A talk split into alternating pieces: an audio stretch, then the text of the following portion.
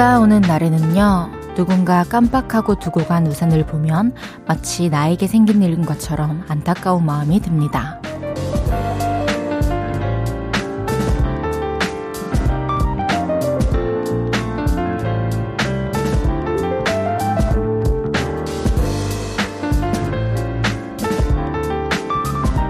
우산 주인은 얼마나 난처해 하고 있을까?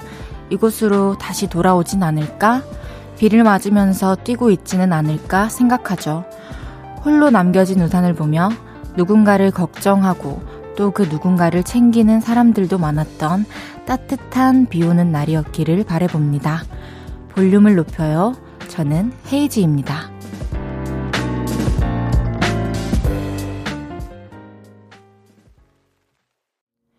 8월 30일 화요일 헤이지의 볼륨을 높여요. 헤이지의 비가 오는 날엔으로 시작했습니다. 비가 내린 화요일 어떻게 보내셨나요? 혹시 우산을 깜빡해서 애먹으신 분은 없나요? 만약에 그랬다 하더라도 누군가 챙겨줘서 마음이 따뜻했던 날이었길 바래봅니다. 여러분은 우산을 이제 예보를 보고 꼭 챙기시나요? 그리고 어, 예를 들면 잘 챙기시나요? 아니면 여기저기 두고 다니는 스타일이신가요? 저는 일단 비를 너무 사랑해서 그런지 아니면 비를 너무 사랑함에도 불구하고 그런지 비를 피하기 위해 우산을 쓰고 우산이 오지 않, 아, 우산이 오지 않는데 비를 챙긴대. 정말 저스러운 말실수였습니다. 비가 내리는데 무슨 말을 하고 있었지? 비가 내리지 않는데 우산을 들고 다닌다는 것 자체가 너무 이제 좀 귀찮잖아요. 그래서 비가 오는 걸 알면서도 바로 내려가서 차를 탈 거면 그냥 우산을 안 쓰는 편이고 모자 쓰고 그냥 막 뛰어가고 이런 스타일이고요. 비가 정말 많이 오는데 나가야 하면은 우산을 당연히 챙기지만 최근에 그래가지고 제가 어 저번 주에도 말씀을 드렸는데 우비를 샀어요. 그래서 좀 우비 쓰고 자유롭게 다녀보려고요.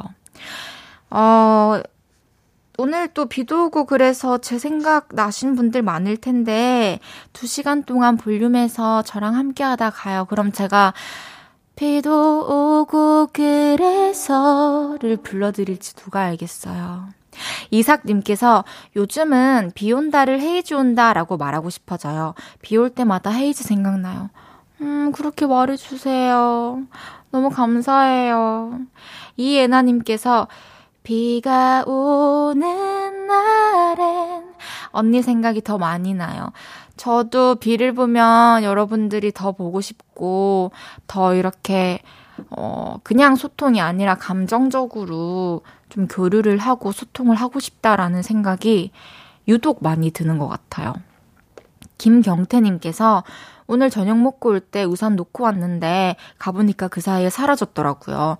그래서 새 우산과 함께 해야 할 것 같네요, 퇴근을.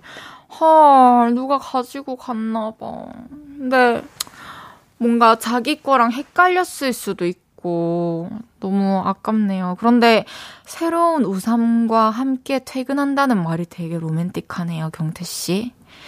류상준님께서 헤이즈님 반갑습니다. 새싹 청취자입니다.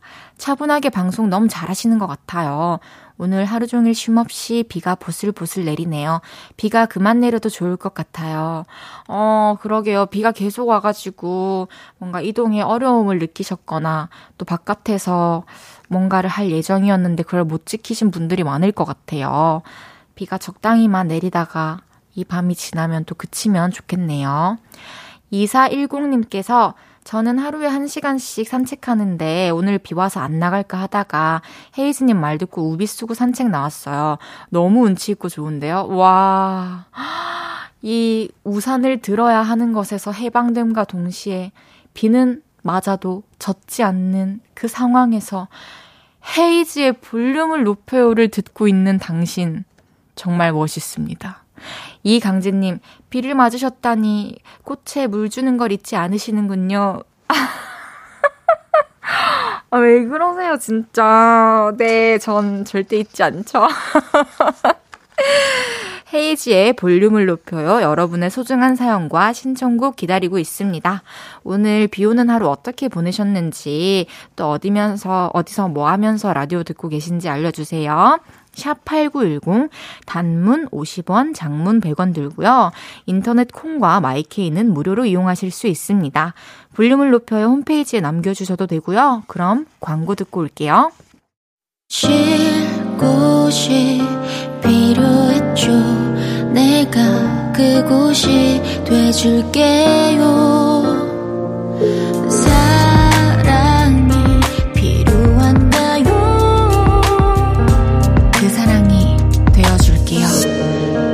이은지의 볼륨을 높여요.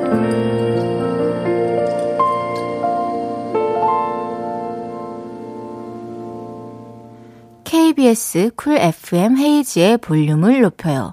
함께하고 계십니다. 천지은님께서 목에 걸고 있는 건 뭐예요? 저, 아무래도 KBS에서 뭐 한 자리 맡은 것 같아요, 여러분. 이렇게 사원증을 만들어주셨어요. 솔직히 말씀드리면 별다른 기능은 없는데요. 저 기분 좋으라고 해주셨는데 진짜 기분이 좋아요. 예쁘죠? 이따가 이거 사진 찍어가지고 SNS에 올릴게요, 여러분. 이병일님께서 헤이디 오늘은 커리어 우먼 컨셉이시네요.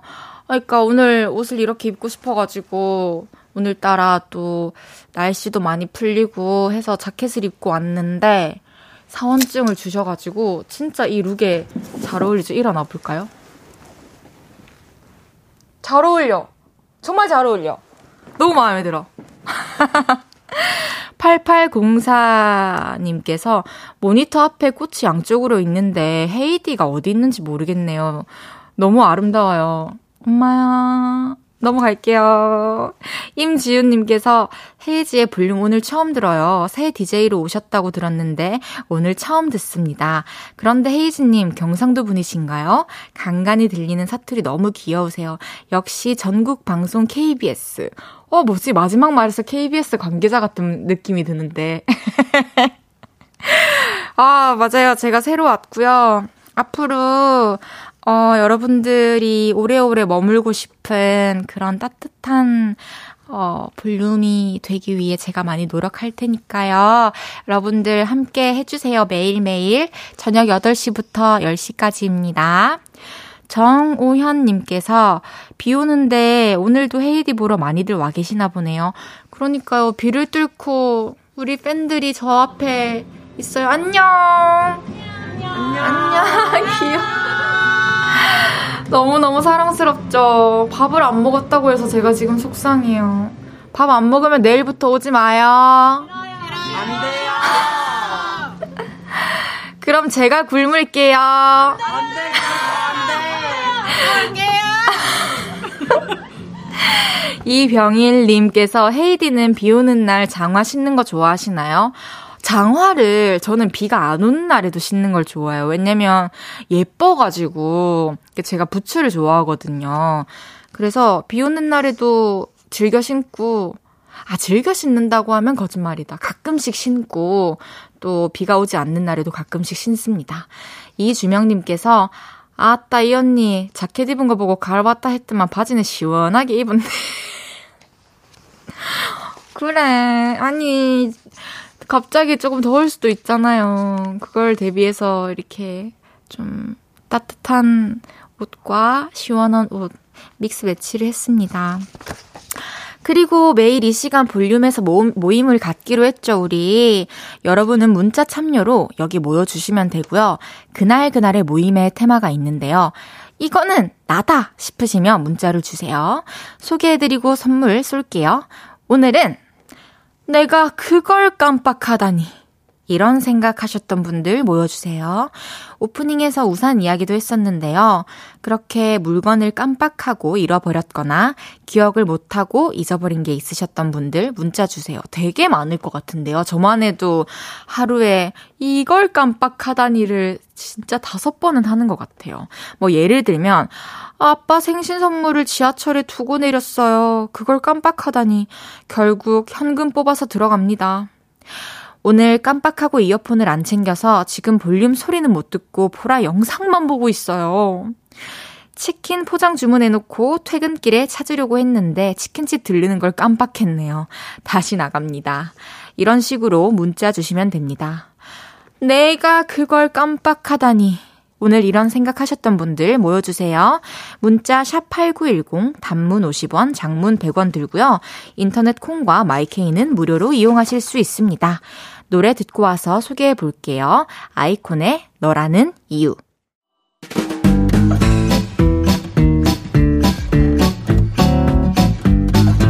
어머나, 이렇게 많이 오셨어요, 오늘도. 자자, 줄 맞춰서 서주세요. 앞으로 나란히.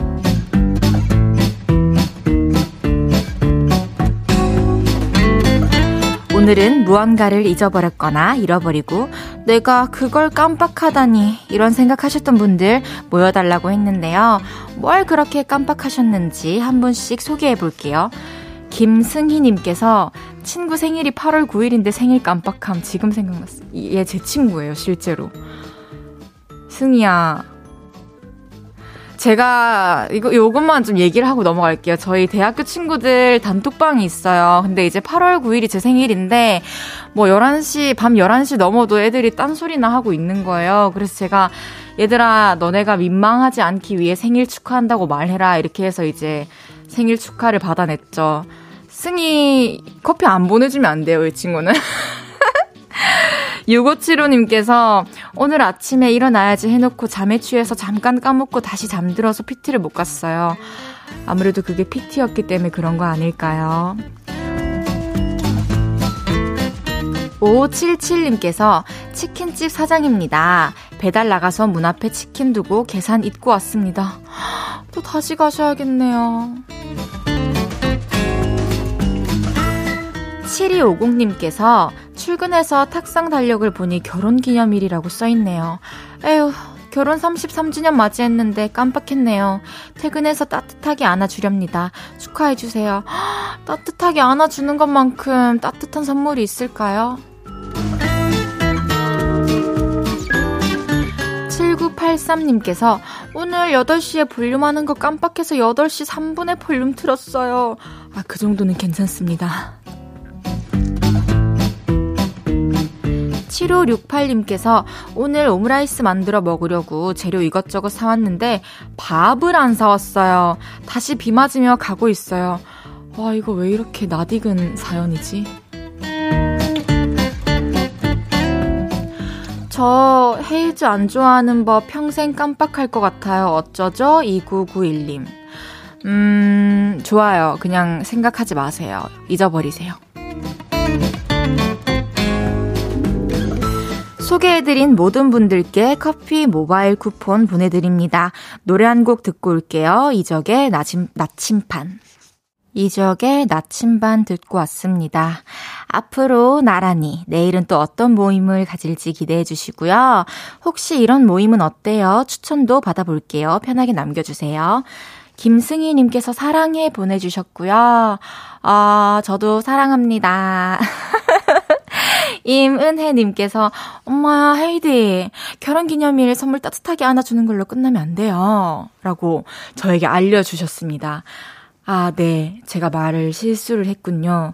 어, 따뜻하게 안아주시고, 또 평소 원하시던 것이 있었던 것 같다면 좀 캐치해서 준비해 주시길 바랄게요. 정우현님께서, 아, 오무 만드실 뻔 했군요. 오므라이스에서 라이스가 빠져서 오무. 하하하하. 와, 재밌다. 김경태님께서 승희님, 한별님, 헤이디 찐친 알아가는 재미가 쏠쏠하네요. 그러게요. 어, 이렇게 제 친구들이 여러분들의 기억 속에 존재를 생성하다니 특별한 경험인 것 같습니다. 친구들에게도 저에게도. 조원일님께서 헤이디 안녕하세요. 비도 오고 그래서 헤이즈 생각나. 실측합니다. 오늘도 몇 번을 들은 것 같습니다. 노래 참 좋아요. 저녁 먹은 후 졸음이 살짝 오지만 커피 한 잔 내리며 참아보겠습니다. 원일님, 감사합니다. 5577님께서 송파구에서 작은 치킨집을 운영 중입니다. 이 시간이면 가게에 항상 헤이즈님의 볼륨을 높여요를 듣고 있어요. 비가 오는 날은 배달하기가 너무 힘이 드네요. 그래도 헤이즈님 목소리 벗삼아 열심히 배달하고 있습니다. 음, 저의 목소리가, 그리고 또 우리 두 시간의 볼륨 타임이 5577님께 벗이 될 수 있다니 너무 다행이고 영광입니다. 운전 조심하시고요. 어, 오늘 영업 끝까지 잘 마무리하시길 바랍니다. 그럼 저는 광고 듣고 2부에 돌아올게요.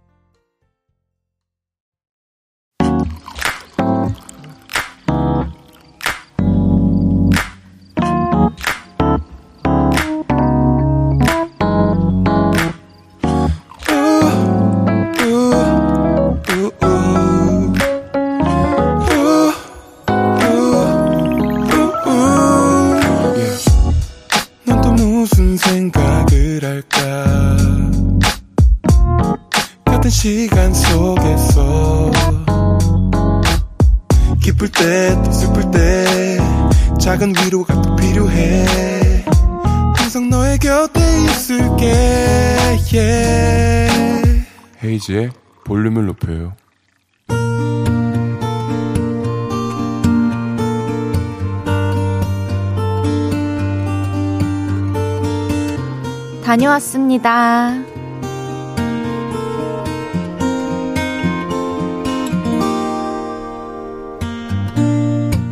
아침에 출근을 해서 사무실에 딱 앉았는데 문자가 하나 왔습니다. 고객님에게 행운의 쿠폰을 드립니다. 언뜻 봤는데 이런 내용인 것 같더라고요. 우와, 쿠폰이다 하면서 문자를 자세히 봤는데요. 오늘 생일을 맞은 고객님께 행운의 쿠폰을 드립니다. 아, 생일이라, 음, 신났던 기분이 싹 사라졌습니다. 자기야, 생일 축하해. 이런 애인이 있는 것도 아니고, 친구야, 생일 축하한다. 오늘 생파하자. 이런 동네 친구가 있지도 않은 저는 4개월 차 자취러거든요. 그래서 결심했죠. 나는 내가 챙긴다. 퇴근길에 미역과 고기를 사왔습니다. 난생 처음 미역을 불려봤는데요. 오, 요만큼이, 이만큼이 되더라고요. 신기했습니다. 인터넷 레시피를 보면서 찔끔찔끔 따라하다가 안 되겠다 싶어서 결국 너튜브를 켰어요. 에, 참기름에 고기를 먼저 볶으세요. 충분히 익히세요. 이것죠? 그러면 이때 불린 미역을 넣어주세요.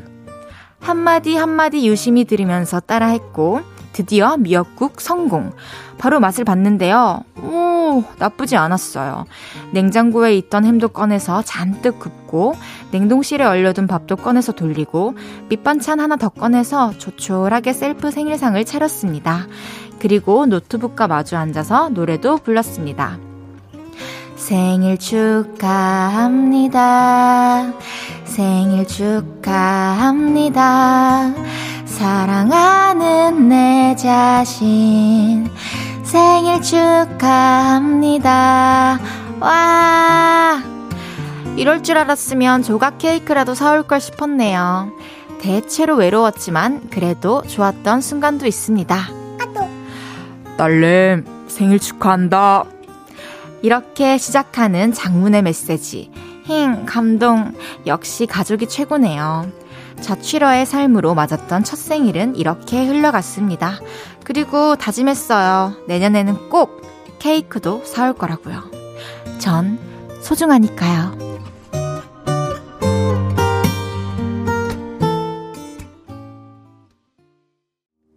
헤이지의 볼륨을 높여요. 여러분의 하루를 만나보는 시간이죠. 다녀왔습니다에 이어서 들으신 곡은 로시의 스타즈였습니다.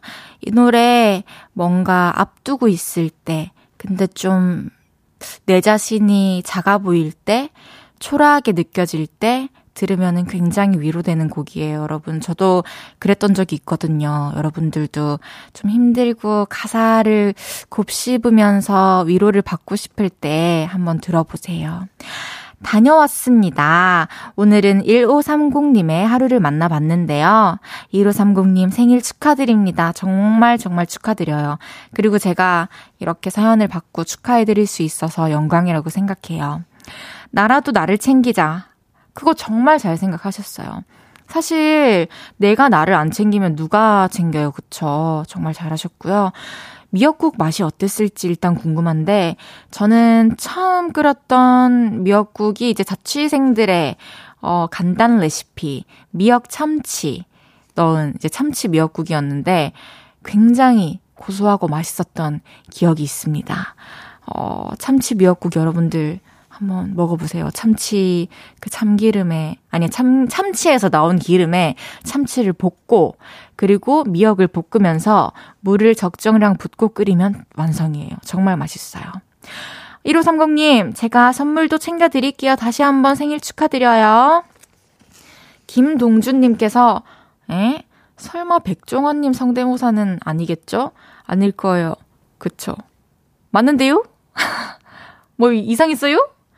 노태열님께서 백다에 한 번만 더 해줘. 맛있는데? 괜찮은데? 이제 그만. 이제 그만. 이재원님께서 셀프 축하, 축하해요. 라고 해주셨고요. 천지은님께서는 뭔가 공감되는 사연이네요. 저도 자취할 때 혼자 보낸 생일이 정말 많아요. 혼자 맥주 까고 3분 미역국 끓여서 게임을 하며 밤을 샜어요.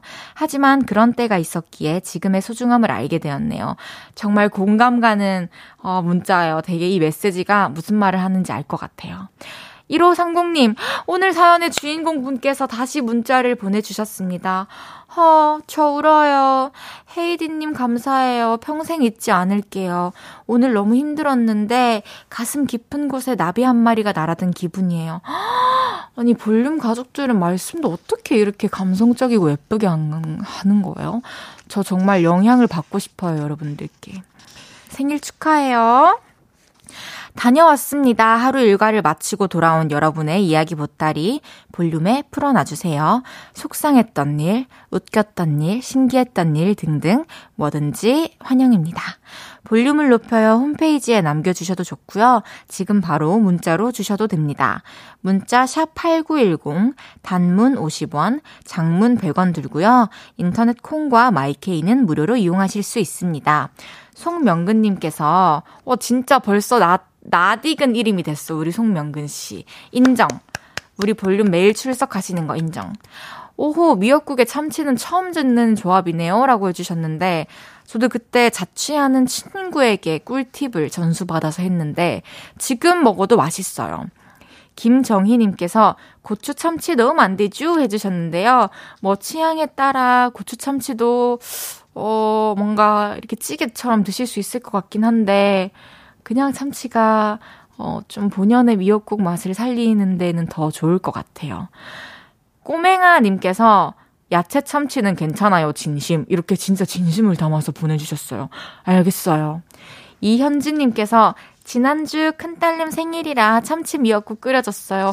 오, 역시, 보세요. 이 주부 구단님께서도 참치 미역국을 끓여주시잖아요. 한번 여러분들 해보시길 바라겠습니다. 그럼 노래 듣고 올게요. 이진혁의 Crack. 이진혁의 Crack 듣고 왔습니다. 아버지의 뜻대로 이 자리를 꿋꿋하게 지킬 헤이즈의 볼륨을 높여요 함께하고 계십니다. 헐, 라디근 번호야. 3338님께서 안녕하세요. 도한별입니다. 비도 오고 그래서 헤이즈가 생각나서 왔습니다. 저를 기억해 주셔서 감사합니다. 제 이름이 나오는 게 너무 신기합니다. 비도 오고 그래서 이제 와서 헤이즈 생각을 해. 생각나지? 뭐, 그래서 어떻게 할 건지, 아, 어떻게 할 건지가 아니라 지금 심정이 어떤지 좀 자세히 보내주세요. 우리 청취자분들이 도한별 씨의 존재를 이제 알아버렸고 궁금해 하실 겁니다. 이 예나님께서 Love 또 반대로 했어? 어, 반대로 했어. 나는 머리는 똑바로 했는데 반대로 됐어. 곽성진님께서 손목 방향 틀리셨어요. 손목만 틀린 거 맞아요? 어, 박혜연님께서 Love가 아니라 Love 3 하셨네요. 그러니까요. 1877님께서 저번 주부터 집에 와서 이 시간에 볼륨을 듣게 됐는데 나만의 시간을 보내는 시간에 듣는 라디오 하루 일과 힐링도 되고 너무 좋네요. 감사해요, 헤이즈님. 와, 하루의 마무리를 저와 함께 해주셔서 감사합니다. 앞으로도 우리 잔잔하고 재밌는 밤 만들어 봐요. 오진환님께서 비가 오는 날엔 왜 그렇게 얼큰하고 뜨끈한 게 끌리는 걸까요? 점심으로 짬뽕 먹고, 저녁은 마라탕으로 마무리. 아, 배도 부르고 볼륨도 듣고 세상을 다 가진 기분이네요. 아하하하하하 해주셨습니다. 짬뽕 먹고 마라탕 먹고, 그리고 배도 부르고 볼륨도 듣고. 정말 이 문장에서 행복이 느껴집니다. K122069667님께서 도한별, 이름부터 잘생김이. 음, 한별이 잘생겼지. 멋있어요, 아주. K7637님께서 페스티벌 무대 뒤에서 장다해 이쁘다에 활짝 웃던 누나 진짜 너무 이뻐서 감탄. 또 알바생들한테까지 먼저 인사하는 엄청 착한 헤이디 누나. 어, 당연히 이쁘다 해주시는데 웃음이 나겠어요? 안 나겠어요? 너무 감사하고. 피디님께서 장다해 이쁘다 써주셨어요. 감사합니다. 아니, 이제 알바생분들은 이제 가, 그, 자신이 맡은 일이 있기 때문에 인사를 먼저 하기가 민망하실 거예요. 하지만 인사를 하고 싶을 것 같아요. 있더라고요. 제가 그 입장이었다면. 그래서 이제 항상 제가 먼저 인사를 드리면은 엄청 좋아하시면서 받아주시더라고요. 항상 마주치는 우리들 소중한 인연 앞으로도 잘 이어가 봅시다. 그럼 술한 창모에 오늘 취하면 듣고 올게요.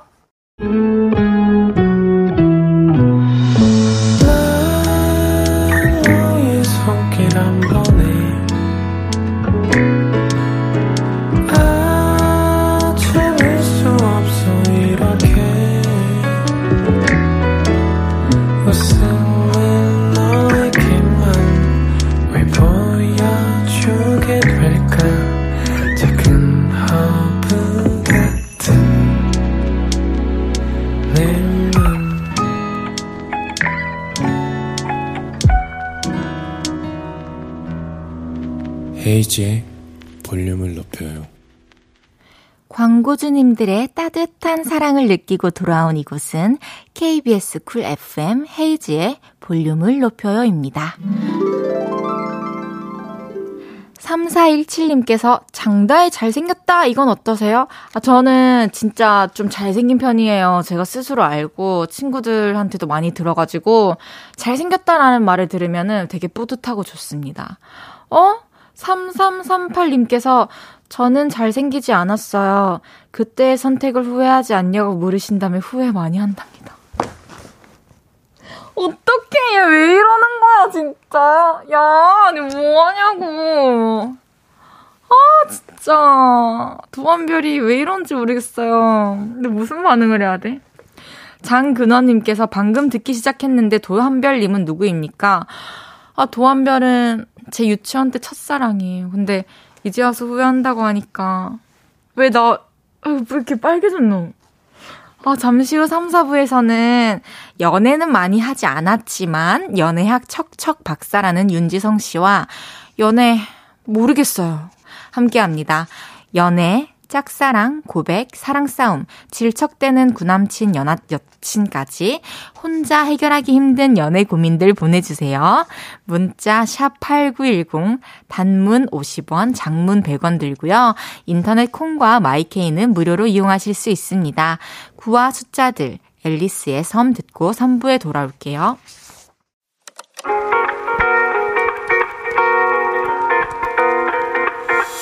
매일 밤 발베개를 해주며 우린 라디오를 듣고 내. 매일 저녁마다 넌 잠긴 목소리로 말했다 5분만 더 듣고 있을게. 5분만 더 듣고 있을게. 5분만 더 듣고 있을게. 다시 볼륨을 높이네. 헤이즈의 볼륨을 높여요 헤이지의 볼륨을 높여요 3부 시작했습니다. 볼륨 가족들을 위해 준비한 선물들 소개해 드릴게요. 천연 화장품 봉프레에서 모바일 상품권, 아름다운 비주얼 아비주에서 뷰티 상품권, 아름다움을 만드는 우신 화장품에서 엔드뷰티 온라인 상품권, 160년 전통의 마루코메에서 미소 된장과 누룩 소금 세트, 젤로 확 깨는 컨디션에서 신제품 컨디션 스틱, 하남 동래복국에서 밀키트 보교리 3종 세트, 팩 하나로 48시간 광채 피부 필코치에서 필링 마스크팩 세트, primer 맛집 자트 인사이트에서 soft watery cream primer, 에브리바디 엑센 코리아에서 배럴백 블루투스 스피커, 아름다움을 만드는 오엘라 주얼리에서 주얼리 세트를 드립니다. 선물 받으실 분들 명단은 볼륨을 높여요 홈페이지 선곡표 게시판에서 확인하실 수 있습니다. 어플 콩 켜시면 잠시 후에 나올 윤지성 씨와 저의 동갑 케미 보이는 라디오로 만나실 수 있어요. 광고 듣고 바로 모셔볼게요.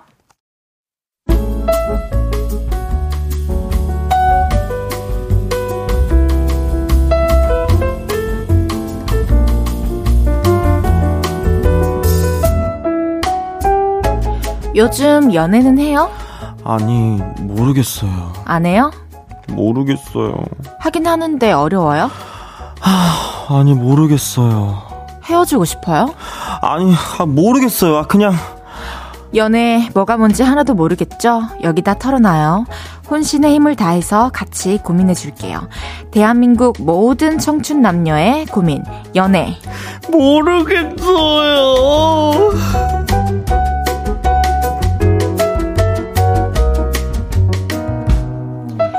홈페이지에 볼륨을 높여요. 매주 화요일 이분과 함께 연애 상담 해드립니다. 화날 땐 불같이 화내고 웃을 땐 또 자지러지게 웃는 볼륨의 꽃 블룸 윤지성 씨 어서 오세요. 안녕하세요 윤지성입니다. 반갑습니다.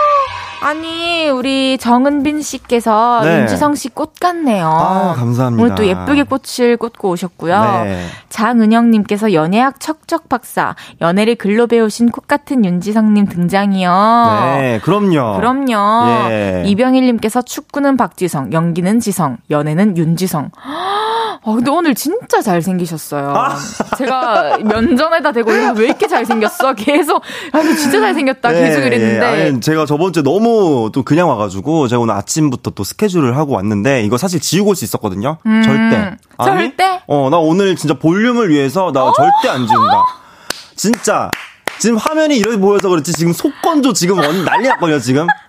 완전 바싹바싹 말랐는데 제가 아, 아유 나 절대 안 지워. 진짜? 어, 나 이거 그냥 갈 거야. 이러고 제가 어, 너무 고마워요. 볼륨 가족들한테. 아 진짜 감동. 저번 주 제가 너무 그냥 온 것 같아서. 아니 저번 주도 멋있었지, 뭐 귀여웠지, 어. 내추럴한 매력이었지. 아니 그러니까 어떤 분인지 모르실 것 같아요. 가족분들께서 아 쟤는 뭔데 와가지고 저렇게 화요일에 화요일마다 와가지고 화를 내고 애가 이럴, 이럴 것 같아서 이제 오늘 아이돌의 모습을 좀 보여드리고자 제가. 아 네. 너무 좋다. 밖에서 지금 윤지성 너무 멋지다. 눈이 부신다. 지금 난리 났습니다. 아, 감사합니다. 장보경님께서 오늘 두 분 약간 깐깐한 선생님이랑 말 겁나 안 듣는 학생 같아요. 윤주, 우리 이거 signature로 만들었는데 어때요? 우리 동갑내기 시그니처. 맞아요. 우리 동갑들끼리. 음. 근데 너 말 안 듣는 학생 같대. 저 말 진짜 잘 들었어요. 윤지성. 윤지성. 네. 네. 봐봐, 에 이러잖아. 아, 이건 안 되는 누가 선생님한테 아, 아, 아, 그렇구나. 아, 세상에, 세상에. 아유, 아, 죄송합니다, 선생님. 넘어갈게요. 예, 예, 넘어가 주세요. 네, 이강재님께서 동갑이면 두 분 다 22살? 아니, 이제 23살 됐죠. 아, 12살입니다. 강재님께서 조금 헷갈리신 것 어? 같아요. 어, 야, 진짜 1학년 잘하네요. 2반. 1학년 2반이에요. 1번, 1호선 2번 출구. 내가 그 반의 선생님이구나. 반가워요. 네, 예, 반갑습니다. 어떻게 한 주 동안 또 잘 지내셨나요? 아, 그럼요. 아니, 이 코너가 한 주 만에 자리 잡았다. 윤지성 음. 이 코너랑 딱이다. 이러면서 음. 난리가 났어요. 어, 정말 저도 주변에서 많이 들었어요. 아, 주변에서 들으시고 반응이 어땠어요? 주변에서 정말 연애를 글로 배웠지만 마치 본인이 어. 경험, 경험한 것처럼 특히 그 진짜. 잠수 이별. 그 꼴꼴꼴꼴꼴. 그쵸, 그쵸, 그쵸, 그쵸. 그게 이제 조금 이제 많은 분들께서 너무 재밌다면서. 네, 맞아요. 네. 당해봤냐고. 어떻게 저렇게 아~ 과몰입을 하냐는데 저 당해본 적 없습니다. 그냥 전 과몰입을 할 뿐이에요. 예, 절대. 아, 음. 좋아요. 또 좋은 소식이 있는데 동생분이랑 예능 출연하신다고. 네, 네, 동생이랑 그 타 방송인데요. 네. 그 이제 호적 메이땡이라고 아, 그거 아시죠? 가족들끼리 알아요. 나오는 거. 네네. 네, 그거 지금 합 방송 하고 아, 하고 있어요. 지금 TV에서 어머, 아마 지금 예. 몸이 나뉘었구나. 아, 그러니까 귀로는 이걸 들어주시고 분신술 썼구나. 분신을 썼습니다. 근데 보이는 라디오 이거 봐야 돼요. 그러니까 이거 봐야지. 네. 저희 지금 제가 그래서 오늘 SNS 아. 홍보 홍보했어요. 이거 뭐 보러 오라고. 어. 정말 감사합니다. 지금 생방송이니까. 네. 예. 어쨌든 윤지성 씨와 매주 화요일에 함께하는 연애 모르겠어요. 바로 시작해보죠. 첫 번째 사연부터 한번 소개해 볼까요?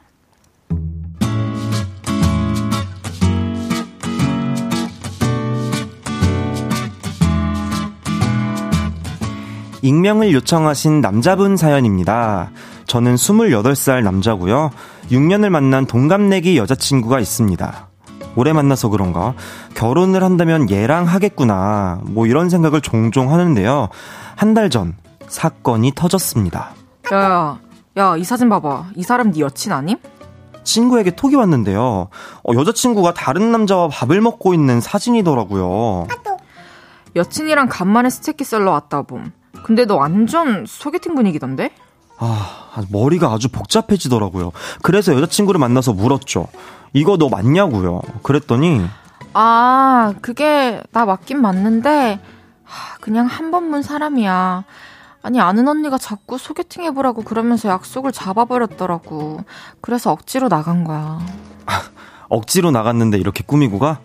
나는 너한테 이런 옷이 있는지도 몰랐어. 티쪼가리에 청바지 입고 나갈 순 없잖아. 근데 저 사람은 진짜 전화를 보고 한 번도 안 봤어. 뭐? 저 사람은? 아니 그럼 두세 번 본 사람도 있단 얘기야? 어? 아, 그게 있더라고요. 여자친구 말로는 그 아는 언니 때문에 소개팅을 몇 번 나갔는데 그 중에 한 명이랑은 두 번을 만났대요. 아니 이게 대체 무슨 상황이죠? 남자친구가 있는데 소개팅을 한다? 저랑 끝내고 싶은 마음이 있으니까 그런 거 아닌가요?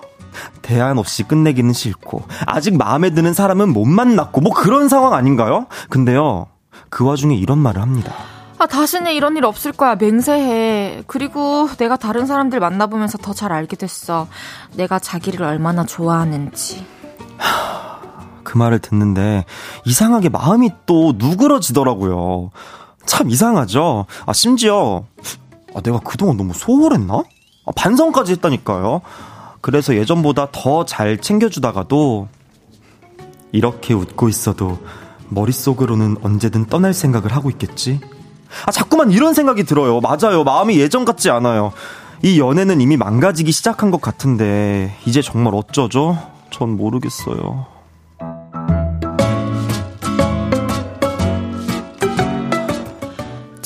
친구의 제보로 6년을 사귄 여자친구가 소개팅을 나가서 다른 남자를 만난 사실을 알게 됐습니다. 여자친구는 소개팅 이후 남친이 더 좋아졌다고는 하는데 남자분은 마음이 예전 같지 않아서 고민인 그런 상황이죠. 일단 아는 언니가 소개팅을 뭐 하라고 잡아와서 억지로 네, 나갔다. 네, 네, 뭐 네. 아는 언니고 뭐 아는 누구고 맞아요. 뭐 다 떠나서 뭐 억지로 어, 말이 안 되지. 말이 안 우리가 되지. 무슨 이거 안 나가면 뭐 잡혀가? 어. 죄야? 내 의지로 나간 거잖아. 내 의지로 나간 거지. 그리고 내 남자친구를 속였어. 그러니까. 그리고 그날 안 걸렸으면 계속 끝까지 만날 속였을 거였냐고. 거고. 그리고 또 만났을 수도 있는 그러니까 아니 거고. 만났대잖아요, 심지어. 만났대잖아. 다른 사람 한두 번. 그리고 난 이 아는 언니도 더 웃겨. 6년을 만났대는데 그걸 나 아는 언니가 몰랐겠냐고. 알면서. 소개시켜 준 거 아니야. 그리고 평소에 남자친구 얘기를 이렇게 긍정적으로 하지 않았으니까 또 그런 거 아니겠어요? 맞아요, 맞아요, 맞아요. 이거 음, 맞아. 내가 남자친구 너무 어. 사랑하고 있고 우린 잘 어. 만나고 있고 결혼할 사이다 했으면은 6년 사귄 남자친구가 있는데 소개팅을 주선해 준다? 아, 말 같지도 않은 뭐 소개팅이야, 무슨. 아니면 여자분이 나 헤어졌다고 거짓말을 쳤던가. 그런 경우들 덜어 있는 거 알죠? 진짜 제발 사람 마음으로는 그렇게 살면은 안 돼요. 근데 이 남자분 또 너무 착해. 봐봐, 여기 보면은. 마음이 어, 누그러졌다. 어, 내가 너무 소홀했나? 그러니까 얼마나 바보야. 일단 저는 그러니까 이런 사연 들을 때 제일 속상한 게 뭐냐면 상대방은 나와 같은 미래를 그리고 있지 않다는 거야. 난 그게 너무 서운한 거야. 싶어. 어, 나는 이 사람과 결혼도 하고 있으면 좋겠고, 이 사람과 꿈꿀 미래를 꿈꾸고 있는데, 이 여자는 다른 데서 스테이크 썰면서, 다른 남자랑 만나면서 소개팅하고 놀고 있고, 어쨌든 모든 게 다 나 혼자만의 감정이었던 거잖아. 심지어 그 시간 동안에 나에게 뭐 하는지 거짓말 했을 거고, 어? 난 그걸 믿고 있었을 거고, 어. 떤 남자는 두 번을 만났어. 어. 그럼 두 번 만났다는 거는 처음 만났는데 좀 괜찮았다는 그러니까, 거거든. 나쁘지 않았다는 거거든. 하, 장기 연애를 하고 있는 커플들에게 이런 일이 종종 있기도 하대요. 그러니까 아, 뭐, 무슨 뭐. 이렇게 핑계를 대네요. 이 사람과 결혼까지는 아닌 것 같고 헤어지기도 좀 그렇고 그래서 결혼 상대가 없을까 하면서 소개팅을 나가는 거죠. 아, 그러니까 헤어지고 나가면, 그러니까 이런 사람은 근데 제가 봤을 땐 사랑받을 자격이 없어요. 그렇지. 어. 이런 사람이 어디 그 사람을 만나서 똑같이 당할걸요? 그러니까 그리고 결혼을 해서 법적인 부부가 된다고 해서 음. 이런 마음이 싹 사라지겠어? 이런 그러니까. 생각을 할 수 있는 지금 회로가 열려 있는데 그러니까 이런 분이 나중에 뭐 어디 넣은지 알아요? 에로 부부에 사연 보낸다니까? 이런 분들이 나중에 에로 부부에 사연 보내가지고 저 남자 뭐 남편이 뭐 어떻게 됐어요? 막 이러면서 자기 옛날에 바람 폈던 거 생각 못 하고 이거 바람 아니야 바람. 그러니까 에로 부부에 사연 보낸다고 이런 사람들이 저는 어떻게 하면 좋을까요? 뭘 어떻게 네가 이런 결과를 만들었으니까 만, 결과를 받아들여야지. 어? 자꾸 옷 걷고 그러니까 나 미치겠다 지성 씨. 아 죄송, 아, 진짜 교양 저 오늘 진짜 화 안 내려고 그랬거든요. 아, 나 진짜 나 너무 화가 나는 거야. 이렇게 착한 남자를 두고 왜 따는 마음을 먹냐? 그리고 그러니까. 스테이크는 자기가 냈겠어? 얻어 맞네. 먹었을 거 아니야, 스테이크는 또. 불순하다. 불순, 난 그 마음이 불순하고 불순한 거예요. 이게 뭐 여자분이 바람을 폈다 할 순 없지만 그 정도의 기분이 들 수 있을 거라 생각하고 나는 그 한 번의 어떤 실수로 인해서 여태까지의 모든 시간들이 부정되는 거 있잖아요. 그러니까요. 근데 너무 큰 이건 뭐 진짜 이런 거 안 해도 되는 이거- 거고 이거는 일단 여자분을 여기 데리고 앉혀놔야 돼. 여기 앉혀서 우리가 청문회를 아, 해가지고. 나 공인이어도 할 수 있어. 어, 아니, 여- 그러시면 안수 돼요. 어, 그러시면 안 돼요. 정말 이거는 하지 어, 말라고. 하지- 하면 안 그리고 돼요. 두 분은 헤어지시라고. 그러니까 이 남자분을 위해서 저는 어 이거 약간 걸을 수 있는 계기가 된 거예요. 남자분이 이렇게 사랑이 많은 분은 다른 사람을 위해서 자신을 사랑해주는 사람을 위해서 그 사랑을 줘야 돼요. 그래요. 그리고 그 사랑을 그냥 아껴 놔야 돼요. 아껴 놔야 돼. 음. 그러니까 이런 사람 상처받아 다음에 사랑 못 한다니까 또. 그러니까 괜히 죄 없는 사람 또 사랑 못 하고 어. 사랑이란 원래 이런 건가요? 어. 뭐 남자는 여자는 원래 이런 건가요? 어. 한다고. 이원미님께서 뭐 누가 끌고 갔나요? 억지로는 무슨 해주셨고 7568님께서 와 킹받네. 이거 딱 봐도 환승하려고 계속 잡, 자, 각을 잡고 음. 있는 거네요. 아 짜증나서 도넛 하나 먹어야겠어요. 그러니까 그래, 도넛 이거는 드세요. 뭐, 도넛 먹어야 돼. 이건 도넛 두 개 때려야 돼요. 네, 그 뒤에 지성 씨가 네, 읽어주세요. 조인님께서 아니 그걸 다른 사람을 만나봐야 안다고요? 자기 맘에 확신이 그렇게 없나? 그러네. 그러니까. 확신이 없는 거네. 그러니까 이걸 다른 사람을 만나야 내가 사랑하는 걸 알아를 어떻게 면전에 두고 남자친구 다시 얘기를 해? 그걸 듣고 어떻게 괜찮을 수 있어? 어떻게 괜찮 아? 나였으면 어. 야! 너 가! 너 스테이크 너 맛있었냐? 너 가! 나 너무 마음이 아파 지금. 착하네. 아, 근데 너무 속상해요 근데 진짜. 저는 아무 말 하지 않고 그냥 이별을 고할 것 같아요. 어, 나는 말도 아까워. 그러니까 이런 생각을 할 수 있는 사람이라는 걸 이제 알아버렸고 음, 음, 음, 어 그걸로 인해 내가 마음이 상했고 음, 음, 음, 음, 음. 앞으로 나한테 하는 말이 혹여나 거짓말일 수도 있다라는 의심이 들기 시작하는 순간 맞아요. 이 관계는 좀 의미가 거예요. 퇴색된 거라 생각하거든요. 그럼요. 아, 이쯤 하고 우리도 하루를 삭혀야 되니까 좀 좋은 네. 노래 하나 듣고 오죠. 윤지성의 음? In the Rain. 윤지성의 In the Rain 듣고 왔습니다. 연애 모르겠어요. 윤지성 씨와 함께하고 있고요. 네. 다음 사연 소개해 볼게요.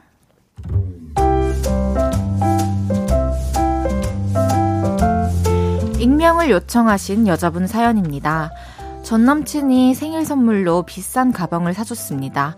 하지만 우린 헤어지게 됐고, 아, 이 가방을 어떡하지? 고민을 하다가, 그래, 가방은 죄가 없어. 하면서 들고 다녔죠. 그리고 얼마 후, 지금의 남자친구를 만나게 됐는데요. 그 가방에 전 남친이 사줌이라고 써있진 않지만 남친을 만날 땐 차마 못 들고 가겠더라고요. 그런데 두 달 전 남친과 함께 지인의 결혼식을 가게 됐고 옷에 맞는 가방이 전 남친이 사준 것 뿐이라서 들고 가게 됐는데요. 와, 너 이 가방 뭐냐? 이거 비싼 거 아니야? 나도 딱 하나 있는 거야. 그래? 이쁘네. 근데 네가 샀을 것 같지는 않고 받았어? 누구한테? 언제? 왜? 압박 면접 같은 질문 공세에 3년 전쯤에 전 남친이 사준 거라고 사실대로 말했죠. 그러자 남자친구는 아, 그래? 이 한마디를 남기고 말없이 폰을 들여다 보려더라고요. 화가 났나 싶어서 눈치를 보기 시작했는데요. 잠시 후 대박, 대박, 대박. 야, 대박. 와, 너 완전 땡 잡았다. 이거 3년 전에 받은 거라 그랬지. 야, 그거 3년 전보다 1.5배나 올랐대. 와, 이게 진짜 가방 재테크구나. 야, 진짜 대박이다, 대박이야. 어? 아, 대박 어이 없었습니다. 근데 저는 솔직히 남친이 화를 낼 줄 알았는데 땡 잡았네라니. 근데 거기에다가 몇 마디를 더 하더라고요. 그거 깨끗하게 써. 그래야 팔지. 이거 두 배로 뛰면 그때 팔자. 콜? 황당해서 헛웃음만 나왔습니다. 그런데 며칠 전에는 가방에 현재 가격이 적힌 캡처 화면과 곰돌이가 나팔 부는 이모티콘을 보내면서 이러더라고요. 오, 님 축하 축하 1.8배. 기다려 기다려. 얼마 남지 않았어. 이게 맞는 건가요? 이 남자 대체 뭘까요? 저를 사랑하긴 하는 걸까요? 저는 모르겠어요.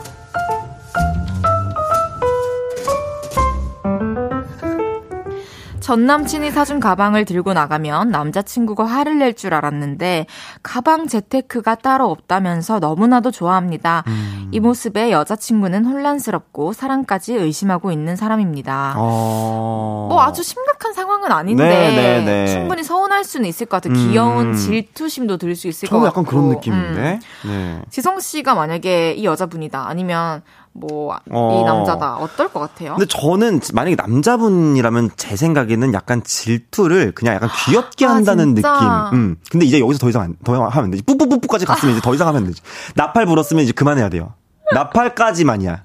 아, 질투면- 지금까지는 괜찮아? 질투면 나팔까지는 아, 괜찮아. 오케이. 예. 근데 만약에 여기서 더 올라가 가지고 막 매- 끌고 막 무슨 저기 압구정 가 가지고 그 중고거래 매장을 갔다. 그러면 이제 아 적당히 좀 해. 이렇게 되는데 진짜. 저는 이 여자분도 나름 배려를 한 것 같거든요. 왜냐면 남자친구 만날 때 한 번도 안 들었다 그러니까 그랬잖아요. 서로 배려가 있네. 어, 난 이거 남, 여자친구는 남자친구한테 배려를 한 거라고 생각을 해요. 난 둘 다 서로 배려가 있는 귀여운 커플인 것 같아. 음, 음. 음. 어? 좀, 근데 K4321님께서 남친 반응 진짜 별로다. 애써 화남을 감춘 건가? 라고 어? 해주셨네요. 아, 또 그렇게 느껴질 느낄 수도. 있겠다. 얘 화- 애써 화남을 감췄다. 그러니까 화났는데 약간 어, 아, 너 대박 진짜 야 1.5배 올랐대. 어, 야 그때 팔자. 그러게. 아 그때 팔면 될 거 아니야. 야 이런 건가? 뉘앙스는 우리가 못 뉘앙스는 들었으니까. 우리가 모르니까. 7568님께서 아이고 이거 참 애매하네요. 질투가 날 수는 있는데 방법을 일부러 이렇게 비꼬아서 하는 것 같은데 어? 그러니까. 다 비슷한 생각이시구나. 우리가 너무 근데- 너무 우리가 깨끗하게 만나 세상을. 어 근데 지성 씨도 남자 입장에서 네, 일부러 네, 네. 질투를 좀 이렇게 푸는 것 같다 했잖아요. 저는 사실 질투 같거든요. 왜냐면 이미 3년 전에 샀고 그러니까 그 약간 그것도 있을 것 같아. 내가 못 사준 거에 대한 약간 미안함. 아 잠깐만 그거랑 비슷한 건 아니지만 좀 음, 음. 멋진 문자가 왔는데요. 김태훈님께서 그 가방은 엄마나 언니 또는 동생 주라고 하고 내가 바로 새 거 사준다. 어, 그러니까 와. 태훈님은 내가 볼 때는 여유가 좀 있으시네. 이거 얼마, 근데 그 여유가 좀. 또 바로 바로 여의치 음, 않은 상황이 또 있을 수 그러니까요. 있으니까 그럴 때는 좀 아, 그러니까 상대방도 조금 알게 모르게 마음이 상하고 그러니까. 그런 상대방을 생각하는 나도 되게 미안할 것 같긴 음, 해요. 음. 이게 그러니까 여자분이 기분 나빴던 건 계속 뭔가 이걸 가지고 놀리니까 음. 아, 그러니까 약간 그리고 얘는 내가 전 남친 가방을 들었는데 질투를 안 해? 의 마음도 약간 있을 것 같아. 음, 그러니까 약간 그쵸. 어, 나를 사랑하지 않, 않는 건가요? 내가 전 남친 가방을 들었는데 왜, 왜 나를 이렇게 얘기하지도 있는 것 같은데. 그러니까요. 제가 봤을 때 그냥 귀여운 커플인데, 솔직히. 음, 저는 그냥 그 사랑까지 의심할 단계는 절대 아닌 것 예, 같고 예, 예. 이렇게 일단 지켜봅시다. 그 가방이 두 배로 뛰어서 팔았을 때 어떤 반응을 보이는지 그러니까. 그게 어. 더 중요할 수도 있어요. 맞아요, 맞아요. 아직 전반전이에요. 그리고 남자친구가 샀다고 그걸 다 팔아? 오. 아유, 남, 그것도 남, 저는 그 물건도 추억이라고 생각을 해요. 오, 근데 저는 솔직히 전애인과의 물건을 추억으로 남겨두는 에르메스 건 아니. 백인데. 난, 난 상관없어. 버려? 버리는 게 버려. 아니라 누구 누구 줄게. 나 줘! 나 줘! 아니, 그럼 나, 나 주면 되잖아. 근데 받은 적이 없어. 아, 아이. 넘어가시죠. 네. 네. 어, 김지윤님께서 그 가방을 검색해봤다는 걸 보면 질투 아닐까요? 오, 얼마짜린지. 그러니까 난 질투 같아. 이거 뭔지. 어. 질투면은 진짜 질투 같아요. 귀여워 보이는데, 귀여운지. 어, 또 여기에 대해서 이강재님은 네. 얼마짜리인지 찾아본 순간 찌질해 보이네요. 어? 어, 근데 얼마, 생각이 다 다르다. 너무 신기하고 어, 재밌다. 여기 재밌다. 볼륨 재밌다. 여러분 볼륨 좀 더 높이세요. 지금 예, 예, 굉장히 재밌는 얘기 중이거든요. 확실히 높이셔야 돼요, 지금. 네. 네. 손진선님께서 못 사줘서 자격지심 아닐까요? 어떨 것 같아요? 자격지심이랑은 조금 거리가 있나? 저는 자격지심까지 왜냐면 우린 뉘앙스를 모르니까 만약에 전 이 텍스트만 봤을 때는 자격지심까지는 아닌 것 같고 그냥 난 여지없이 질투 같은데. 음, 홍영기님께서 됐고 뿌뿌뿌뿌 한 번만 더 해주시면 안 돼요? 이거 알죠? 혜진님도 이제 뭔지 알죠? 힙합 힙합이니까 네. 저도 하면은 브롱브롱 뿌뿌뿌뿌. 저는 진짜 튼 줄 알았어요. 뒤에 거 뒤에 거는 진짜 와. 이거 해야죠 이거. 힙쟁이라면 그러니까. 이런 거 다 해야 됩니다. 아, 알겠습니다. 네. 이재원님께서 나줘 해주셨고, 이미근님께서 근데 그나저나 그렇게 엄청 비싼 거면 헤어질 때 돌려줬어야. 나 꼰대? 아, 아 그것도 돌려주는 것도 좀 예. 그렇죠. 뭐 꼰대는 아닌데, 음. 각자의 생각이 음, 음, 또 음, 음. 다른데, 그 남자도 그렇고 여자도 그렇고, 그럴 생각은 못 했나 보죠. 어쨌든 저희는 3부 마무리하고요. 4부에 올게요. 광고 듣고 오겠습니다.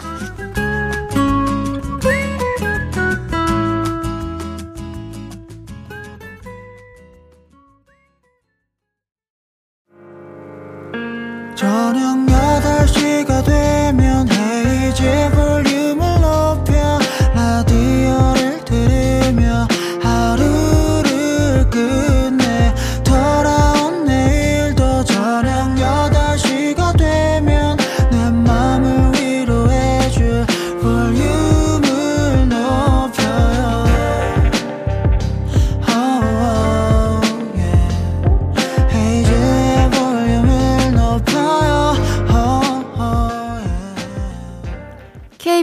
쿨 FM 헤이즈의 볼륨을 높여요. 4부 시작했고요.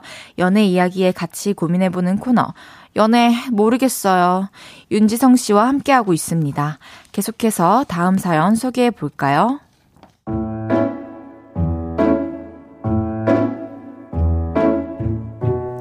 익명을 요청하신 여자분 사연입니다. 입사 동기 중에 윤지성이라는 오빠가 있는데요. 저는 오빠와 종종 만나서 밥도 먹고 술도 마셨어요. 제가 썸을 타던 남자가 있어서 연애 상담도 자주 했죠. 딱 보니까 그 남자도 너한테 마음 있네. 스킨십? 음, 그 남자 옷소매를 한번 쓱쓱 당겨봐. 난 그거 좋던데. 지성 오빠 상담 덕분인지 저는 썸남과 사귀게 됐고 지성 오빠를 만나는 일은 점점 줄어들었습니다. 그렇게 3년의 시간이 흘렀고 저는 이별을 했습니다. 그러던 어느 날 회사 사람들과 술자리를 가지게 됐는데요. 요즘 윤지성은 도통 보이질 않네? 걔 연애하잖아. 아, 맞다, 맞다. 나는 걔가 평생 장다에만 바라볼 줄 알았는데, 다른 여자랑 연애를 다 하네? 신기해. 사람들이 이런 소리를 하는 겁니다. 그래서 이게 다 무슨 말이냐고 물었어요. 윤지성이 너 엄청 좋아했잖아! 너 진짜 몰랐어? 그 얘기를 들은 이후로 지성 오빠 생각이 너무 많이 나서 밤에는 잠도 안 오더라고요. 대체 무슨 감정인지 모르겠는데, 하, 그 기분이 자꾸 시큰, 새큰했거든요. 그런데 얼마 전 그 사람이 여자친구와 헤어졌다는 소식을 듣게 됐고, 그 소식을 반가워하는 저를 보며 또 혼란스러웠습니다. 근데요, 제가 며칠 전에 사고를 쳤습니다. 술에 취해서 오밤중에 톡을 보낸 거죠. 오빠, 너, 나 좋아했었냐? 그리고 한참 뒤 답장이 왔습니다. 응. 이렇게 딱 한 글자가 왔는데 너무 설레서 심장이 터질 것 같더라고요. 근데 그 응, 그 톡 이후로 둘 다 아무런 연락을 안 하고 있어요. 저 어떻게 하면 좋을까요? 그 사람이 저를 좋아했었단 말을 안 들었으면 마음에 아무런 요동도 치지 않았을 것 같은데, 이렇게까지 떨리는 제 마음이 정확히 뭔지도 잘 모르겠는데, 그 사람 생각에 싱숭생숭한 거, 이거 맞는 걸까요? 정말 모르겠어요.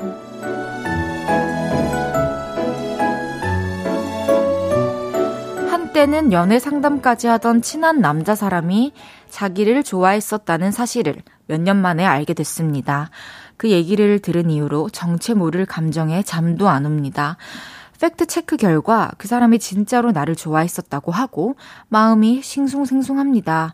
왜 이럴까요? 이런 상황입니다. 아... 어, 이강재님께서 와, 대박! 윤재성이 장다혜를 좋아했다니. 알죠? 반에 그러니까. 눈치 약간 없는 스타일. 야, 야, 야, 윤지성이 장난 좋아할 때. 자, 그게 아니잖아. 지금 둘이 상황극 한 거잖아. 이러, 이러고. 네네. 이원미님께서 응 하는데 제가 왜 설레죠? 근데 저도 어. 설렜어요. 아, 그래요? 윤지성님이 그 어. 목소리를 너무 잘 내주셔서 그런 것 같기도 하고. 아유, 아닙니다. 그리고 주저리 주저리 별다른 말 없이 음. 응 왔다는 게 그리고 그렇게 과묵한 사람이라는 거잖아. 계속해서 몇 년 동안. 그러니까요. 아, 최지연님께서 어머 어머 해주셨고 네. 천지은님께서 술을 한 잔 더 하시지요. 오. 어. 근데 나같이 술 못 마시는 사람은 어떻게 해요, 여러분? 아, 마시게 하면 되지. 아, 나는 이성이랑 단둘이 술을 마시는 게 상상이 안 가는데. 톡톡 마시면 되죠. 어, 그래도 톡톡도 안 돼요? 그냥 저는 일단 제가 술이 약하니까 어. 그러니까 누군가 앞에서 술을 마셔서 이렇게 힘 빠지는 모습을 보여주는 것도 싫고 맞아, 그거 있어요. 좀 흐트러지는 것 맞아, 같아서 맞아, 맞아, 맞아. 그리고 어 그러니까 저는 술을 마셔야 친해질 수 있다는 건 저도 알고 좀 술의 힘을 음. 빌려보고 싶거든요. 아유, 근데. 술 못 마시는 분들은 어떨지 좀 음, 궁금하긴 해요. 여러분 어떻게 하세요? 술 안 마시고 썸 타기 이러면서 본론 본론. 아 지금 본인이 아니 아니 지금 이분 거를 해결해 드렸는데 아, 지금 죄송해요. 아니 헤이디가 자기 거를. 어, 아, 부탁드린대요. 예. 네. 부탁드립니다. 볼륨 가족 여러분. 네, 김창환님께서 어머 어머 만나야죠 해주셨고 네. 전영회님께서 어머 어머 사랑이 다가온다. 다 그렇게 생각을 하잖아. 이민정님께서 네, 이민정 님께서 사랑이에요. 사랑이라고 사랑. 어떻게 이서희님께서 팩트였으면 질러야지. 정지혜님께서 이건 고 해야죠. 네. 김지훈님께서 여자분 헤어진 소식 듣고 헤어진 거 아닐까요? 어쩜 그린라이트? 뭐야? 아, 이 소식을 듣고? 진짜? 어떻게. 어디서 이거 진짜 들었나? 이거 들어 이건 들어 내가 볼 때 맞아. 그랬을 수도 있어. SNS 튀는 거 아니야? 그 냈지. 그 그리고 주변에 또 아는 사람들이 또 있을 그러니까 거잖아. 여기 사무 여기 회사가 회사는 알죠 벽에도 귀달린 거. 다 들려 다 들려 저기 영업부에서 했던 거 저쪽 뭐야 회계팀 가면 다 알고 있다니까 아침에 그랬던 거 한 30분이면 회계팀이 다 알고 있어요 여기 여긴 벽에도 귀가 달려가지고 조심해야 돼다 아 진짜 너무 웃겨요 지성 씨. 들려 여기 회사가 소문이 얼마나 아. 진짜 어? 너무 웃기다. 아니 이. 그러면 그 소문을 듣고 그린라이트였으면 좋겠다. 제가 봐도 그- 이게 그리고 제발. 알죠 잔잔한 호수에 자그마한 돌덩이 하나 똑 떨어지면 그 파동은 진짜 멀리까지 가요 진짜로 진짜 그 몇 년을 어. 잔잔하게 숨겨놓은 거잖아. 맞아요. 둘이 일단 만나면 좋을 것 같고 지성 오빠라는 사람의 현재 마음도 왠지 그러니까 그게 연애도 중간에 했었고 그렇기 때문에 쭉 이어져 온 건 아니겠지만 음, 어 연애를 한 이유도 어차피 내가 좋아하는 이 여자애가 짝이 있고 음. 그렇기 때문에 나도 뭐 마냥 혼자 있을 그쵸. 수는 음, 없으니까 음. 연애를 했는데 막상 헤어지고 나니 진짜 좋아했던 그녀가 음, 다시 음, 떠오를 음, 수도 음, 있는 거잖아요. 그럼요, 그럼요. 아, 근데 마음에 걸리는 게 이제 응 그 이후로 둘 다 연락을 안 하고 있다는 거. 왜 안 하냐고. 아니 지성 씨가 그 오빠면은 왜 연락 안 하는 것 같아요? 응이라고 했으면 응, 그 뒤에 응. 그냥 단순히 물어본 거 왜냐면은 여기서는 사실 조금 여성분이 한번 밀어줘야 돼요. 어, 한 번 쓱 가줘야 돼. 한번 왜냐면 쑥 들어가야 돼. 또 말하기도 애매하네. 일단 남자분은 응이라고 얘기했잖아요. 만약에 마음이 없었으면은 연락할 마음이 없었으면은 너나 좋아했었냐면 아왜 그래? 아, 무슨. 소리야. 어차피 내가 아니라는데 이렇게 뭐, 얘기를 했을 텐데 예를 들면 뭐 한 땐 키키 어, 이러던가. 한땡 크크 이랬겠지 뭐. 근데 그게 아니고 어, 응이면 이랬으면은 남자분도 보내고 나서 약간 아, 계속 확인했을 것 같아요. 확인했지. 확인했어, 확인했어, 아니, 확인했어. 어, 1122님께서 순서상 여자분이 답할 차례. 지성 씨의 마음은 확인했으니 자신의 마음을, 지성 씨인 나- 거죠? 나 그러니까 갑자기 예, 이 남자 지성- 이 확실히 남자가, 어, 지성 지- 씨인 거죠? 네, 지성 씨가 돼버렸는데 와, 리엔나님께서 둘이 만나보는 거 찬성이라고 해주셨어요. 나는 둘이 이렇게 어떻게 됐는지 나 여기다가 얘기 좀 해줬으면 좋겠어. 제발 저희 기다릴게요. 아 그러면 어. 만약에 이분이 진짜 후기 보내주면 우리 둘 다 사인 CD 어, 보내드리기. 어, 어, 너무 좋아요. 진짜 약속, 약속. 이거 진짜 우리가 아, 약속? 약속? 진짜 우리 무조건 약속. 어, 사인 CD에 네. 축하드린다고. 축하드린다고 어, 해가지고 이름 써서 어, 이름 써서 저희가 택배비 부, 바로 부담하고. 그럼요, 그럼요. 우리가 여기 그건 KBS에서 부, 부담해야지. 그래? 네, 그럼요. 아, 어, 어, 해주신대요. 아, 해주신대, 해주신대. 감사합니다. 이럴 때막 얘기해야 돼, 그럴 때. 조금씩 아껴야 되거든. 그러니까요. 어. 진짜 시작해요. 좋아요. 그러면은 네. 저희가 두 분의 후기를 기다리면서 음, 음, 음. 또 두 분 green light이길 바라면서 노래 한 곡 듣고 올게요. 이제 여자분 차례예요. 네. 로켓펀치의 플래시. 네, 로켓 펀치의 플래시 듣고 왔습니다. 윤지성 씨와 함께하고 있는 연애 모르겠어요. 이번에는 짧은 사연들 소개해 볼게요. 지성 씨 소개해 주세요. 보름 전 금요일 회사 회식이 끝나고 집에 가렸는데 남자 동료가 데려다 주겠다면서 같이 택시를 탔습니다. 근데 좀 이상했어요. 집이 정반대거든요. 암튼 그렇게 우리 집 앞에 저를 내려주고 집에 간 줄 알았거든요. 근데 다음날 아침에 톡이 왔어요. 택시비가 너무 많이 나올 것 같아서 저희 집 근처 찜질방에서 잤대요. 그러더니 아침에 같이 해장을 하자는 겁니다. 그래서 아점으로 해장국을 때렸는데 영화도 보자고 하더라고요. 그래서 저녁 때까지 데이트 아닌 데이트를 했는데요. 이거 뭔가요? 저 긍정적으로 해석해도 되나요? 김치국일까요? 근데 그날 이후로 별다른 진도가 안 나갔어요. 어, 근데 이거 이건 애매한 것 같아요. 그 뒤로 또 만났어야 되는 건데. 그러니까 애프터가 없었으니까 약간 애매해요. 그러니까 남자의 마음을 지금 알려고 하는 거니까 제 음, 생각에 음, 음. 지성 씨는 진짜 남자 마음을 잘 어. 대변해 주는 것 같거든요. 네네네. 그럼 이 남자는 왜 굳이 집이 정반대인데 데려다 주겠다면서 그까지 갔으며 그리고 음. 그쪽에서 불편하게 찜질방에서 잤는지 그리고 다음날 연락을 와서 음. 굳이 집에 갔어도 되는데 그쵸? 해장국을 같이 먹고 음. 저녁까지 데이트를 하게 됐을까요? 음, 이거는 제가 봤을 땐 마음 있어요. 마음은 있다. 왜냐면 저는 항상 그렇게 생각을 해요. 음. 집이 먼데 갔다 찐사. 아. 그 우영우 드라마 보셨죠? 어, 죄송합니다. 못 봤습니다. 아, 못 봤어요? 그 남자분과 그 우영우 씨의 집이 그 극중 정반대거든요. 아. 근데 남자분이 항상 데려줬어요. 뭐냐? 찐사야, 찐사. 결국에 드라마 어떻게 끝났어? 해피엔딩으로 끝났잖아요. 와. 그러니까 내가 봤을 때 집이 정반대다. 이거 찐사야. 이거 찐사하고 김경태님이 이건 자랑 사연입니다. 이렇게 그래요. 왔어요. 그러니까 내가 그러니까 아실 거예요. 이게 마음이 있어야 그렇게 가- 내가 불편한데 찜질방에서 잔다? 이건 무조건이죠. 어, 그럼 남자분들 의견이 어떤지 우리 들어봅시다. 어, 예, 보내주세요. 남자분들이 지금 의견을 보내주시면 이것 봐, 이것 봐. 1324님께서 남자는 관심 없는 사람한테 돈과 시간을 쓰지 않습니다. 밑에 와봐요. K7899님께서 굳이 시간과 돈을 함부로 쓰지 않잖아요. 어. 어, 김태훈님께서 친구가 없어서 심심해서 그런 겁니다. 아. 어, 아니면 준이님께서 뭔가 만났을 때 실망한 포인트가 있었을 때 어, 새로운 접근이다. 근데 저 요거 살짝 생각했어요. 진짜? 어, 왜냐면은 사실 반대편까지 가고 이것도 있었는데 약간 뭔가 영화 보고 뭔가 그런 부분에서 조금 나는 이 사람과 약간 호감이 있어서 했는데 약간 팝콘을 너무 핀트가 소리 살짝- 내서 먹은 거 아니야? 아, 아 그. 엄냠냠냠냠 이렇게? 내가 모르는 습관이 어, 있을 수 있는 아니면 거잖아. 나는 카라멜 팝콘을 먹고 싶어서 카라멜 팝콘을 시켰는데 그분이 어. 아 저는 어니언 팝콘 먹을 게 놓고 카라멜 팝콘을 다 드셨나?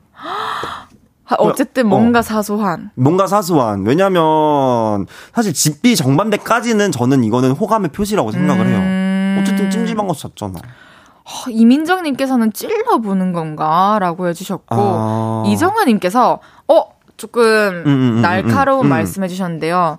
여자분이 너무 미지근했던 거 아니에요? 저 정도면 거의 사기자였는데. 그러니까 근데 이래놓고 이렇게 했는데 여자분이 약간 어 아 근데 이게 뭐지? 약간 뜨뜻미지근했으면 남자분 입장에서는 더 이상. 너, 나 나한테 마음이 없, 없나 보네. 어 이렇게 생각을 했을 수도 있어요. 아니 연애 이렇게 어려워서 어떻게 할 건데 진짜. 그러니까. 난 그래서 안 할래 그냥. 혼자 사 혼자 삽시다. 아 근데 기회가 되면 할게요. 뭐야?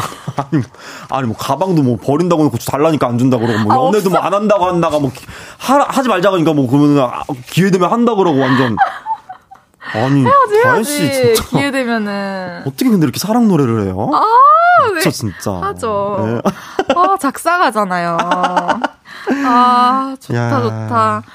그리고 또 이제 이 남자의 심리는 뭐 우리가 정확하게 알 수는 없는 거지만 음, 음, 어쨌든 음. 여자분께서 한번 여기도 먼저 두드려 볼 필요 어, 있어요. 두드려 볼 어, 필요가 왜냐면 있다. 남자분이 살짝 빠졌을 때 여자분이 한번 에라 모르겠다 이러고 저 뭐. 땡땡 씨저 그날 뭐 영화도 너무 재밌었고 오. 뭐어 되게 저녁에 너무 재밌었어. 근데 저 다음에 혹시 이거 개봉한 이거 같이 보러 가실래요? 너무 좋다. 어, 라고 하면은 그때 이렇게 해야지. 그땐 제가 살게요. 어? 뭐, 물론 얻어, 얻어 물론 그때도 샀을 수도 있는데 핑계 대는 거야.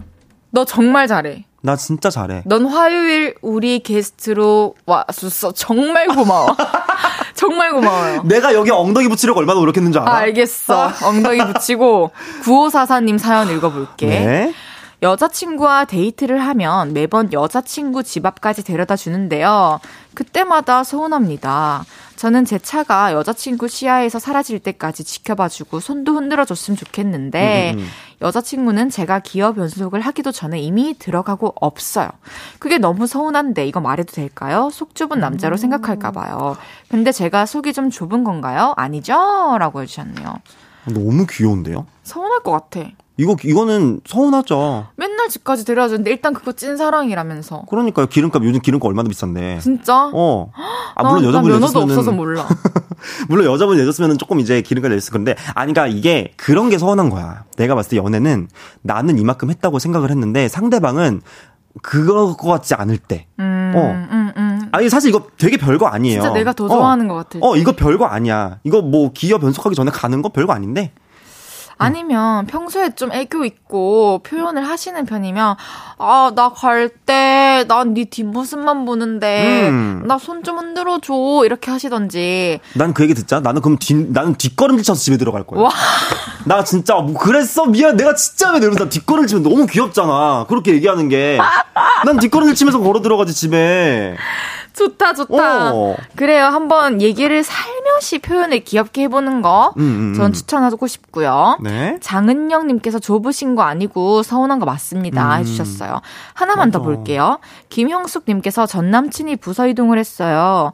그래서 같은 사무실에서 일을 하고 있죠. 사귈 때 우리는 비밀 커플이었어서 아무도 모르고 있지만 너무 불편해요. 그런데 문제는 사람들 앞에서 자꾸 제가 자기 스타일이래요. 어?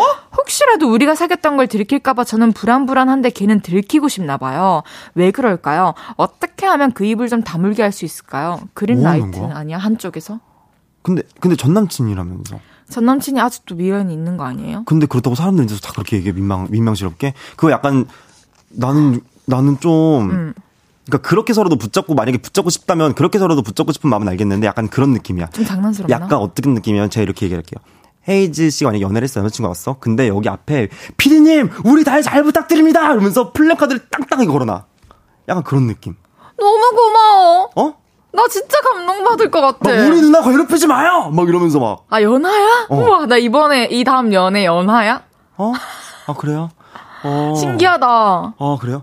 그래요? 난, 난 너무 감동. 동, 나 누나를 위해서 그렇게 근데 막 거야? 사람들이 지나면서 다 막 피디님 작가님들, 어, 다혜씨, 남자친구 진짜 좋아하나 보다. 네. 아, 맞아요. 진짜 아, 좋아해 주셨나봐요. 아, 그래. 원래 보통은 좀 민망스러워하거든요. 아, 아, 그럴 수도 있겠다. 오, 음. 어쨌든. 어, 그냥 제가 생각했을 때는 조금 마음이 있는데 그거를 이렇게 표현을 부드럽게 못 하시는 것 같아서 아. 좀 짓궂게 하시는 것 같은데 최수빈님께서 이래서 사내연애는 안 돼. 아. 이렇게 또 일침을 날려주셨네요. 음. 근데 1대1로 만나서 뭐 따로 얘기해야지. 어. 조금 그게 그러니까 아쉽다. 그러니까 딱 만나서 그냥 얘기를 하는 게 옥상 올라가가지고 옥상 올라. 저 뭐야 컵 커피 하나 들고 원래 직장인 다 그렇게 하잖아요. 컵 커피 들고 목에 사원증 들고 옥상 올라가가지고. 어디서 봤어? 진짜 잘한다. 저 영화 보고 드라마 먹으면서 뭐 얘기를 해야죠. 나 사실 이런 거 되게 아. 불편한데 조금 이렇게 자제했으면 좋겠다. 좋다. 어 근데 만약에 남친 아전 남친과 아, 나 근데 사실 이렇게서라도 너랑 좀 다시 잘해보고 싶었어. 라고 얘기를 해. 어. 근데 만약에 마음이 있어. 네. 그러면 이런 식으로는 하지 말아줬으면 좋겠어. 우리가 다른 식으로 좀 표현을 하자. 오케이. 어, 이렇게 하는 게 좋지 않을까? 아, 둘이서 얘기하는 게 좋겠어요. 이분도 어떻게 됐는지 저희한테 꼭 알려주시면 좋을 네, 것 같고요. 알려주세요. 어쨌든 다 잘 되셨으면 좋겠어요. 그러니까 다안 그 행복의 좋겠어. 기운들이 그래야 우리한테도 몰려오죠. 그러니까요. 이제 지성 씨 보내드릴 시간인데요. 저와 함께한 한 시간 어떠셨나요? 오늘 아, 진짜 네. 우리 케미 좋았다. 그래서 오늘 너, 저 너무 재밌었고. 2주 만에 친해졌고, 네. 저희 다음 주에 카페 가고 밥 먹기로 했거든요, 지금. 왜냐면 이 다혜 씨가 술을 못 먹는다고 자기 친구 없다고 제가, 아, 그럼 내가 친구 해주겠다고. 저는 왜냐면 술 안 먹고 이정신이거든요. 저는 술 안 먹고 저도 이정신이거든요. 그러니까. 그러니까 친구가 없, 이게, 이게 그러니까. 좋아요. 네, 참, 다음에 한번 밥 한번 식사 함께 하자, 하시자고요. 아니, 다음 주에 그거 하고 오자. 먹고 어, 오자. 먹고 오자 여기. 오케이, 오케이. 어, 그리고 여기 인증합시다. 어 여기도 여기도 네. 한끼 때리자고. 좋습니다. 그러면은 이제 보내드리면서 광고 듣고 다시 올게요. 안녕.